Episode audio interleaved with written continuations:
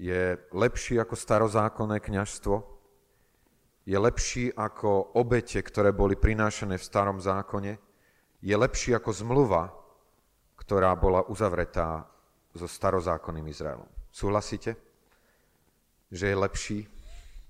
Ďaleko lepší? Možno, keď som o tom uvažoval, ako je on lepší a jedinečný.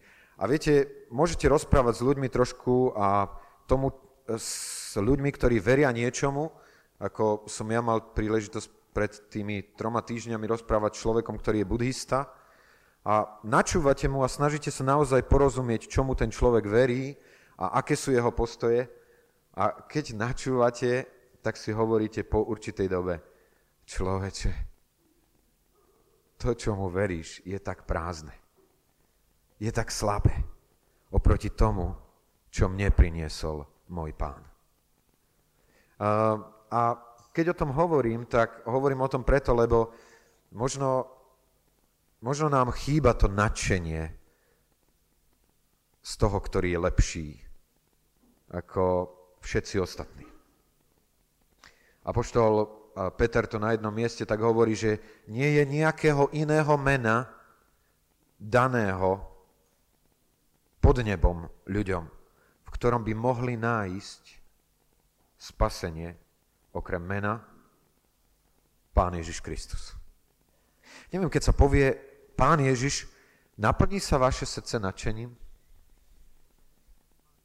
Povedal by som minimálne takým nadšením, ako sa naplnili srdcia mužov v Efeze, keď im tam Demetrius vysvetlil, že viete, tento Pavel, ktorý tu nám rozpráva o tom Ježišovi, to je problematický človek a zdá sa, že sláva našej bohyne, ktorá je Diana Efeská, pominie, ak mu ďalej dovolíme tu napôsobiť. A títo ľudia na základe toho, čo urobili. 2 hodiny kričali, čo? Veľká je Diana Efeská. Neviem, máme aspoň také nadšenie, ako mali oni? Sme ochotní tu dneska pobudnúť 2 hodiny? Sme ochotní tie 2 hodiny naplniť veľkým hlasom, krikom: Pán Ježiš je väčší ako ktokoľvek iný. A je lepší ako ktokoľvek iný. Neviem, máme toto nadšenie? Lebo potom sa ľudia na nás pozerajú tak, ako sa pozeral ten budista a povie: viete, aby som sa aj rozhodol pre Krista. Ale keď sa tak pozerám na vás. Keď my ako Božie deti nie sme nadšení tým, komu sme uverili. Keď nie sme radostní z toho a keď nemáme pokoj v tomto vedomí, že on je lepší ako čokoľvek iného v tomto svete, ako môžu byť nadšení ľudia okolo nás? Ako môžu oslavovať nášho Otca, ktorý je v nebesiach? A tak si chceme dnes hovoriť niektoré z faktov, ktoré hovoria veľmi jednoznačnou rečou, že Pán Ježiš je lepší. A tak si otvorme svoje knihy v epištole, ktorá mnohokrát používa to slovo lepšie, znamenitejšie, jedinečnejšie. A to je epištola Pavla Židom. Prosím, otvorme si epištolu Pavla Židom, 8. kapitolu, a budeme čítať 1. až 6. verš. Epištola Pavla Židom, 8. kapitola, 1. až 6. verš. Z úcty k Božiemu slovu povstaneme. Ale hlavné pri tom, o čom je slovo, je to, že máme takého veľkňaza, ktorý sa posadil po pravici trónu veličenstva v nebesiach, svetoslužobník svätyne a právého stánu, ktorý postavil Pán a nie človek. Lebo každý najvyšší kňaz ustanovúva sa na to, aby obetoval dary a obeti, a preto bolo potrebné, aby aj on mal niečo, čo by obetoval.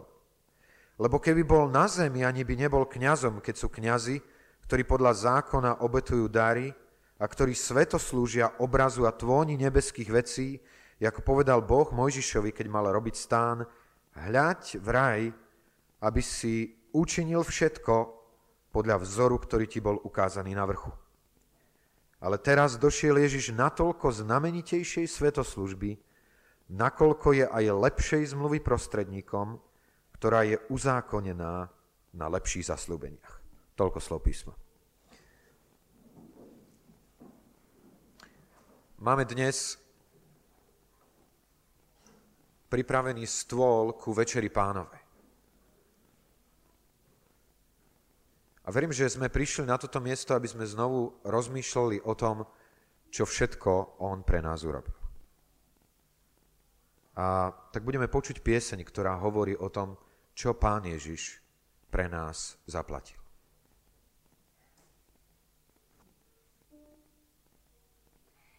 Môj Spasiteľ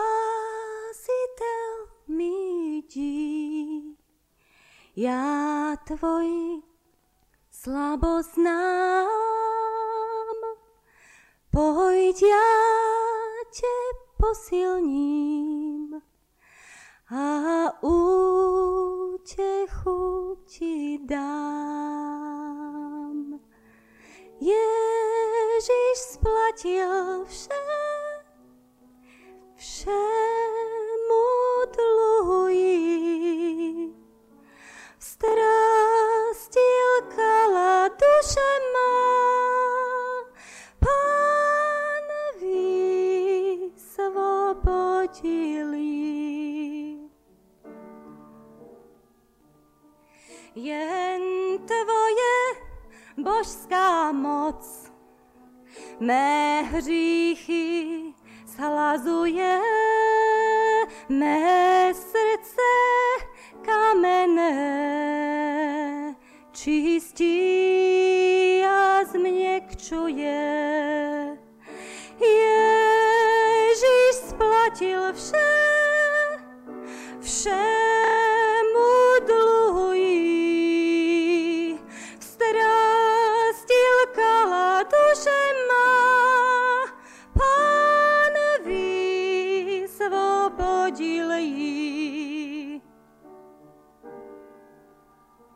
ne žádnou zásluhu před tebe nenesu, jen k tobě pohlížím, jen k tvému kříži lnu.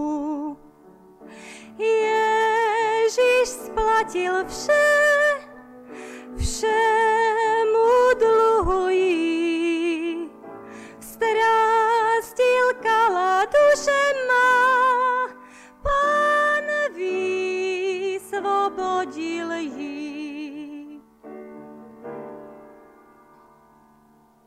Až tam před trůnem tvým mé oko tebe zří, mou písní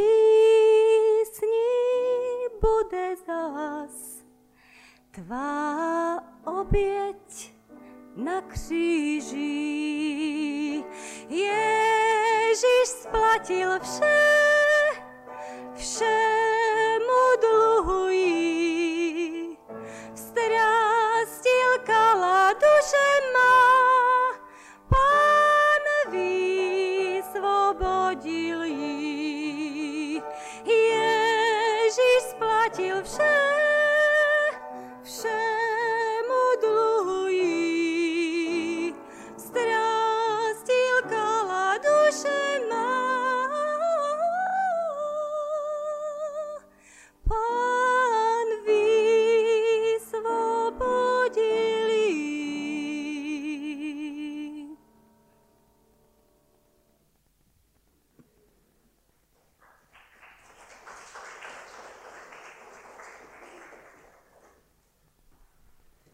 Áno, on si zaslúži našu chválu, pretože zaplatil všetko. Pretože dal všetko. Pretože si nič nenechal. Pretože dal samého seba. Je lepší. Je lepší ako čokoľvek a ktokoľvek, koho ti môže ponúknuť svet, v ktorom žiješ. A my ako Boží ľudia to chceme veľmi, veľmi jasne vidieť. Starozákonný Izrael mal Boha, ktorý bol iný ako Diana Efeska. Je to tak? Diana Efeska bola modlička vytvorená ľudskými rukami. Apoštol Pavel veľmi jasne povedal, tí bohovia, ktorých tu máte, to sú bohovia, ktorí sú vytvorení ľudskými rukami. Ale ten Boh, ktorého ja zvestujem, to je taký Boh, ktorý nie je odkázaný na ľudské ruky. Nie je odkázaný na to, aby sa mu slúžilo. Lebo on sám dáva každému život a dých a všetko. Keď apoštol Pavel v tejto epištole Židom vysvetľuje rozdiel medzi, vysvetľuje tento rozdiel Židom, ukazuje im na to, ako stará zmluva, starý zákon je len tôňou. Viete, čo je tôňa? Hej? Keď chodíme ako ľudia a keď svieti slnko, tak vrháme tieň. Ten tieň sa podobá na nás, hej? Trošičku, ale len veľmi trošičku. A ten rozdiel medzi starou a novou zmluvou je rozdiel medzi tieňom a medzi realitou veci. A preto ukazuje na začiatku apoštol Pavel, že Pán Ježiš je lepší ako proroci. Keď hovorí, mnohokrát a mnohým spôsobom Boh hovoril k ľuďom. Cez prorokov. Ale teraz v poslednej dobe prehovoril skrze svojho syna. A ide ďalej a hovorí, Pán Ježiš je lepší, ako sú anjeli. Kde ktorému z nich povedal to, čo povedal jemu? Je lepší, ako Mojžiš, ktorý len sprostredkoval zmluvu. A Ježišovo dielo na kríži je lepšie, ako starozmluvný obetný systém vo svätyni. A tomu by sme sa práve dnes chceli trošičku venovať. Teda Pán Ježiš je lepší ako starozmluvná svätyňa. Izraelský národ v princípe mal dve starozmluvné svätyne. Aké to boli? Keď chodil na púšti, tak mal svätyňu, ktorá sa volala stánok. A potom jedného dňa Dávid prežil túžbu postaviť chrám, ktorý nakoniec postavil jeho syn Šalamún. Je definitívne, že stánok bol veľmi zvláštnym výrazom Božej ochoty byť s jeho ľudom. A je definitívne, že to bolo niečo veľmi veľkolepého, lebo čítame to tak v tej 8. kapitole, v tom 5. verši, hovorí Boh Mojžišovi, hľaď vraj, aby si učinil všetko podľa vzoru, ktorý ti bol ukázaný na vrchu. Čo to znamená? Že tam akoby Mojžiš nahliadol do reality stánku, ktorý Boh má. A on mal kopírovať tento vzor stánkom, ktorý potom Izrael na púšti so sebou nosil. A autor Židom uznáva veľkolepú majestátnosť a úžasný zámer svätyne. Ale hovorí, Pán Ježiš je lepší. Nad dizajn, nad projekt chrámu, ktorý mohli vidieť Izraeliti, je ďaleko väčší jeho skutočná realita. Lebo tvorcom stánu boli ľudia. Aj keď tí najlepší majstri a najlepší odborníci. Ale autorom tohoto stánu je Boh sám osobne. Pán Ježiš je ten, ktorý, a v tom je lepšou svätyňou ako ten starozákonný chrám, je, že bariéry, ktoré existovali v chráme, sú zničené. Keď by sme povedali, že starozákonná rodina a izraelská rodina chcela prísť na sromaždenie. Ako sme my prišli dnes sem, do chrámu. Viete, akým spôsobom sa to dialo? Predstavme si, že to bola trebárs rodina kňaza. Hej? Kde bol dospelý syn, kde bola manželka, kde boli deti a možno dokonca, povedzme, teoreticky mali jedného priateľa, ktorý bol pohan. Takže išla táto skupinka spolu do chrámu a teraz sa dostali na prvé nádvorie. A tam ten kňaz povedal svojmu priateľovi, ktorý bol pohanom, ty musíš zostať tu.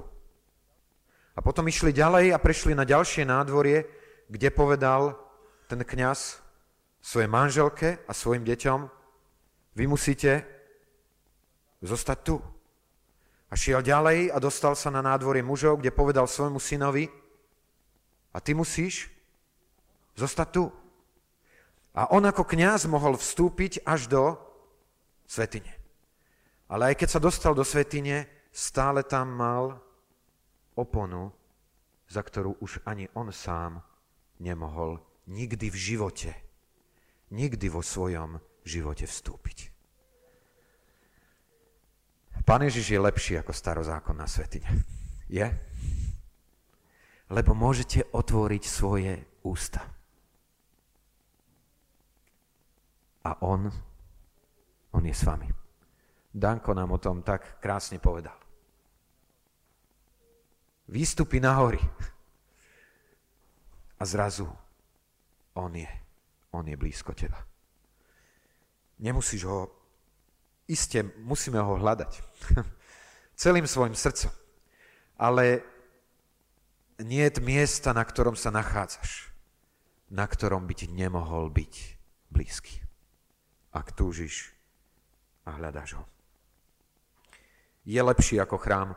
Keď učeníci mali tú kolíziu s farizejmi, pretože trhali tie klasy a mrvili ich a viete, že farizeovia boli odborníci na to, ako obžalovať človeka a dokázali, že učeníci prestúpili všetky prikázania ohľadne práce, lebo tým, že odtrhli ten klas, tak porušili nariadenie o práci, ktorá sa volala žatva, tým, že vyfúkali tie plevy, tak robili také niečo ako vejačka, proste narušili sobotu a keď prichádzajú za pánom Ježišom a hovoria, tvoji učeníci robia to, čo sa nepatrí robiť v sobotu, ako hájí pán Ježiš svojich učeníkov? Hovorím, vy ste nečítali o Dávidovi, ako vošiel do Božieho chrámu a jedol chleby predloženia, ktoré sa nepatrí jesť len kňazom. Čiže ukazuje, pozrite sa, Dávidovi pán Boh nič nevyčíta. Jeho osobnosť je tak zvláštna, že si mohol dovoliť urobiť veci, ktoré neboli v poriadku. A ide ďalej a hovorí, a pozrite sa, kňazi v sobotu v chráme robia alebo nerobia? Keď zabíjali tie zvieratá a obetovali ich, tak vykonávali prácu. A hovorím, majú vinu kňazi za to, že robia v sobotu? Hovorí, nie. A čo hovorí pán Ježiš ďalej? No hovorím vám, tu je viacej, väčší a lepší, ako je chrám. A tým myslí na samého seba. Ak je niekto v Kristovi, je novým stvorením. Bohoslužba už nemusí byť otázkou toho, spomínate si na tú samarskú ženu, zlikvidovanú bremenom hriechu, oddelením od Boha, od spoločnosti, ktorá hovorí pánu Ježišovi, kde je to miesto, kde sa máme modliť? Pán Ježiš hovorí, je doba, kedy Otec hľadá takých modlitevníkov, ktorí by sa mu modlili v duchu a v pravde. Ani ten vrch, ale v duchu a v pravde môže mať prístup každý jeden z nás. Pán Ježiš je lepší ako starozákonná svätyňa. A je lepší aj ako starozákonné kňazstvo. V čom je jeho jedinečnosť? My sme si už povedali, že z kňazov za tú oponu, ktorá oddelovala svätyňu od svätyne svätých, nemohol vstúpiť nikto, len veľkňaz, a mohol vstúpiť do nej len jedenkrát za rok. A vtedy, keď vstúpil do svätyne, musel najskôr urobiť obeť za svoj hriech. Pretože bez očistenia svojho života nemohol vstúpiť do Božej blízkosti. V čom je Pán Ježiš jedinečnejší ako ktorýkoľvek z veľkňazov, ktorých Izrael kedy mal? On nemusel prinášať obeť za svoj hriech. Nikdy neurobil nič zlého. V jeho ústach nebola objavená žiadna lesť. Jeho ruky nikdy neurobili nič zlého. Je jedinečnejší ako starozákonné kňazstvo. To je to, čo čítame v tejto 8. kapitole, kde hovorí o Pánu Ježišovi apoštol Pavel, svetoslužobník svätyne, a potom hovorí v tom 6. ale teraz došiel Ježiš natoľko znamenitejšej svetoslužby, nakoľko je aj lepšej zmluvy prostredníkom. Je lepší ako starozákonné kňazstvo a je lepší aj ako starozákonná zmluva. Izrael na Sinaji uzavrel zmluvu s Bohom. A táto zmluva bola jedinečnou zmluvou medzi Izraelom a medzi Bohom. Čo to znamenalo pre ľudí z iných národov? Neviem, kto z nás je tu zo židovského národa? Je tu niekto? To znamená, že nás všetkých Sinajská zmluva nezahŕňa.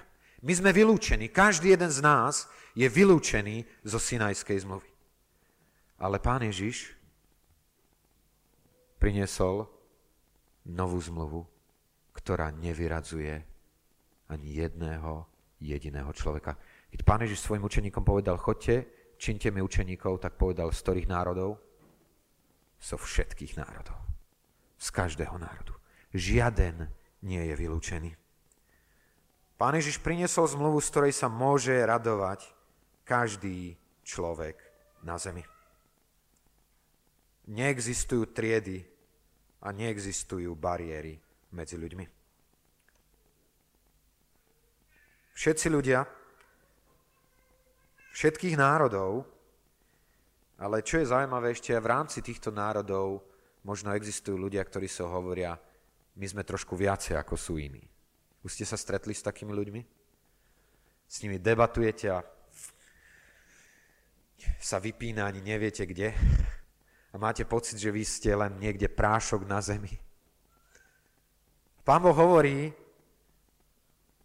a dám svoje zákony do ich mysle, napíšem ich na ich srdci a budem im Bohom a oni budú ľudom a nebudú viacej učiť každý svojho blížneho a každý svojho brata, hovoriac poznaj Pána, lebo ma budú všetci znať od malého z nich až do veľkého z nich. Zrušené bariéry medzi ľuďmi. Farizeovia boli skupina ľudí, ktorá mala pocit, že sme trošku niečo viacej ako tí ostatní. Lebo oni dokázali dodržať každé malé písmenko zo zákona. A tí ostatní boli opovrhovaní. Pán Ježiš priniesol zmluvu, v ktorej môžeme mať osobný styk s ním, každý jeden z nás. To je to, o čom hovorí, napíšem svoje zákony do ich srdc. Už nebudú potrebovať učiteľa iného človeka, ktorý bude mať pocit, že je viacej ako sú oni. Budem rozprávať s nimi osobne a môj zákon bude v ich srdci. Boli zrušení kňazi, ktorí by mali byť akýmisi prostredníkmi medzi Bohom a medzi ľuďmi. A to posledné, Pán Ježiš je lepší ako starozmluvné obete. My vieme o tom, že chrám bolo miesto, kde sa obetovalo. A povedzte mi, koľko obetí sa prinieslo za rok. Koľko obetí? No to je veľmi ťažké odhadnúť. A ja si to absolútne netrúfam, ale môžeme odhadnúť 1 000 000 a asi nebudeme možno ďaleko od pravdy, neviem. Vieme to, že každý deň bežala obeť v chráme. Každý deň. V čom je obeť Pána Ježiša totálne iná a lepšia ako obeť starého Izraela? Že on priniesol raz a stačí to navždy. Stačí to navždy pre tých, ktorí boli pred ním, a stačí to navždy, ktorí sme po ňom. Je totálne dokonalá a nemusí byť opakovaná. Keď Ježiš obetoval samého seba, uskutočnil konečnú obeť za hriech. A môžeme povedať aj, že táto obeť je ďaleko účinnejšia, ako boli starozákonné obete aj v inom slova zmysle. Skúsme si pozrieť v tej 9. kapitole, v tom 13. a 14. verši, kde je priame porovnanie tejto obete. Lebo jestli krv kozlov a bíkov a popol jalovice, kropiaci z obecnených, poškvrnených, posvecuje na čistotu tela, o koľko viacej krv Kristova, ktorý skrze večného ducha obetoval sám seba bezvadného Bohu, očistí vaše svedomie od mŕtvych skutkov, aby ste svetoslúžili živému Bohu. Jeho obeť je lepšia ako obeť starého zákona. Lebo obeť starého zákona očisťovala telo. Ale čo hovorí apoštol Pavel, čo očisťuje krv Pána Ježiša? Očisťuje naše svedomie. Môj drahý, ak dneska chceme pristupovať ku Večeri Pánovej, poviem len jednu vec, ktorá je podľa mňa absolútne kľúčová. Ak je tvoje svedomie zdravé, necítiš výčitky svedomia? Je tvoje svedomie očistené krvou Pána Ježiša Krista? Nie je nič, v čom ťa Boží duch usvedčuje a hovorí, toto v tvojom živote nie je v poriadku? Budeme mať teraz chvíľu na stíšenie pred Pánom. A ja vás chcem prosiť o to, dovolme Duchu Svätému, aby pôsobil v našom svedomí. Aby nám ukázal, pokiaľ je niečo, čo nie je očistené krvou Pána Ježiša. Viete, ja si nerobím žiadne ilúzie o tom, aké sú naše životy. Ako veriacich ľudí. Viem o tom, že medzi nami ako veriacimi ľuďmi sa vyskytujú problémy v nevere, či už doslovnej, alebo v myšlienkach. Viem o tom, že medzi nami sa vyskytujú problémy v oblasti alkoholu. Viem o tom, že medzi nami sa vyskytujú problémy v oblasti túžby po peniazoch. Ak sme prišli na toto miesto, pamätajme, že sme nepristúpili k vrchu, ktorého sa možno dotknúť. Ale sme pristúpili k zhromaždeniu svätých. Pristúpili sme k myriadam anjelov a pristúpili sme k samotnému živému Bohu, ktorému sa nebude nikto posmievať. Ktorý berie nesmierne vážne príchod každého jedného z nás aj na toto miesto. A pre nás je niečo úžasné a vyslobodzujúce, že Pán Ježiš dal svoj život. Aby ak ti dnes do obeda Svätý Duch ukáže v tvojom svedomí niečo, čo nie je v poriadku. Aby si mohol nielen vyznať a prosiť o odpustenie, ale prežiť odpustenie a prežiť oslobodenie od moci hriechu. Krv Pána Ježiša je tá, ktorá je dostatočná aj oproti závislostiam a čomukoľvek, čo v tvojom živote by Satan chcel uskutočniť alebo uskutočnil. Je Pán Ježiš lepší? Je lepší. Niet toho, s kým by mohol byť on porovnaný. A tak napriek tomu, že žijeme vo svete, ktorý nás chce sústrediť na všetky ostatné veci, hľaďme na veľvodcu a na dokonávateľa našej viery. Ak chceme dobehnúť ten beh o závod, ktorý máme pred sebou, hľaďme na neho. Žijme z jeho zdrojov. Žijme s ním. A potom ľudia okolo nás budú oslavovať nášho Otca, ktorý je v nebesiach. Skloňme sa a budeme mať chvíľu ku hľadaniu Pána, ku načúvaniu reči jeho Svätého Ducha, ku vyznávaniu svojich hriechov, ku očisťovaniu svojich svedomí.